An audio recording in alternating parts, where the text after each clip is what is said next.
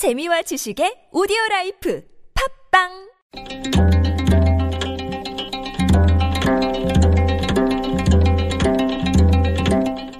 한문학자 장유승의 길에서 만난 고전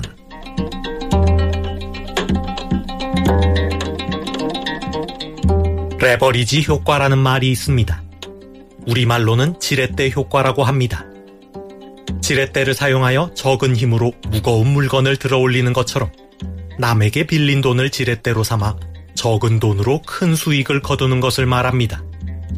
고전에도 레버리지 효과와 비슷한 말이 있습니다. 사반 공배입니다. 일사, 절반반, 공로공, 갑절배. 절반의 노력으로 두 배의 성과를 거둔다는 말입니다. 맹자 공손추편에 나오는 말입니다. 투자에 비유하자면 절반의 투자금으로 두 배의 수익을 거두는 것이니 결국 투자 수익이 4배로 올라가는 것입니다. 그런데 레버리지 효과를 이용한 투자는 성공하면 큰 수익을 거둘 수 있지만 실패하면 손실도 그만큼 커집니다.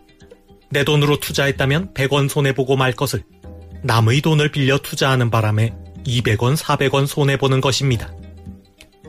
이렇게 레버리지 효과를 노리고 투자했다가 거꾸로 손실이 커지는 현상을 역 레버리지 효과라고 합니다. 사반 공배가 아니라 사배 공반이라고 하겠습니다.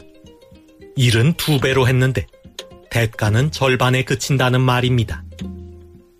남들의 두 배나 일을 하는데 대가가 절반에 그친다면 아무도 그 일을 하려고 하지 않을 것입니다. 그런데 어쩔 수 없이 절반의 대가에 만족해야 하는 사람들이 있습니다. 바로 비정규직 근로자입니다. 비정규직은 임금도 낮고 고용도 불안합니다. 임금이 낮고 고용이 불안하면 일이라도 수월해야 하는데 현실은 반대입니다. 힘들고 위험한 일은 전부 비정규직에게 떠넘깁니다. 동일 노동, 동일 임금은커녕 일은 두 배로 하고 대가는 절반밖에 못 받는 것이 비정규직의 현실입니다. 근로자의 날입니다. 노동의 의미를 생각하고 노동자의 권리와 복지를 향상시키기 위해 제정한 휴일입니다. 정규직이라고 다 쉬는 건 아니겠지만 쉬고 있는 정규직 근로자를 대신하여 일하고 있는 비정규직 근로자에게는 오히려 가슴 아픈 날입니다.